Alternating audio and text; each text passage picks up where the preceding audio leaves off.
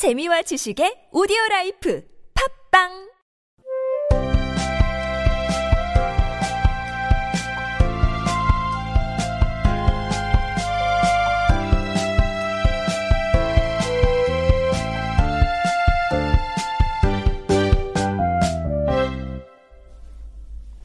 듣기와 읽기를 연습했다면 이제 말하기와 쓰기를 훈련해 볼까요? 오늘의 옹알옹알 훈련에서는 한 문장을 연습해 봅니다. 자네는 매일 새로운 것을 배우고 있어. 먼저 주어 동사 찾아볼게요. 주어는 자네, 그러니까 당신, you가 되겠네요. 그리고 동사는 배우고 있어. 배우다라는 동사는 L-E-A-R-N, learn. 그런데 배우고 있어. 지금 한창 배우는 게 진행 중이라는 말이니까 비동사 플러스 동사의 ing 형태를 만들어주면 되겠네요. 주어가 you였으니까 비동사는 are, are. 그리고 learn에 ing를 붙인 learning. 따라서 you are learning 하면 자네는 배우고 있어가 완성되었습니다. 그런데 무엇을요? 매일 새로운 것을, 새로운 것, 어떤 것을 말할 때는 S-O-M-E-T-H-I-N-G, something.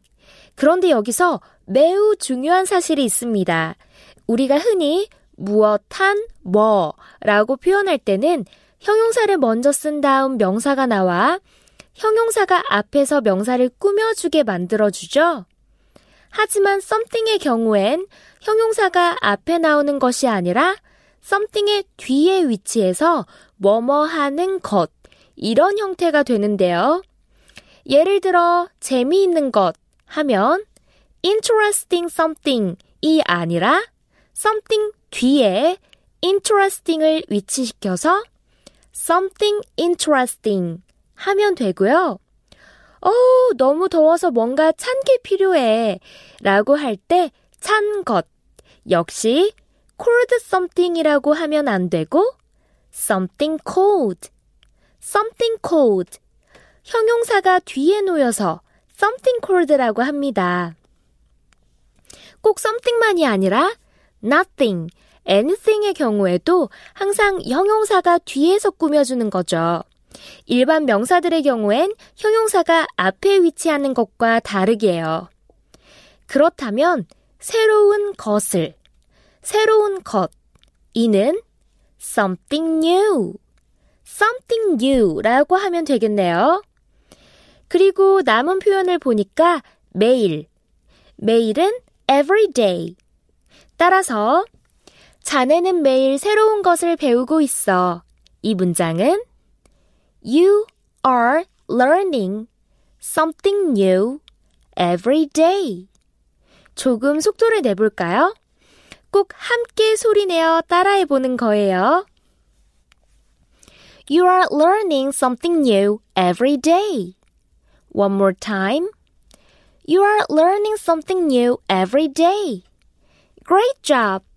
something plus 형용사 표현 다양하게 활용해 보세요.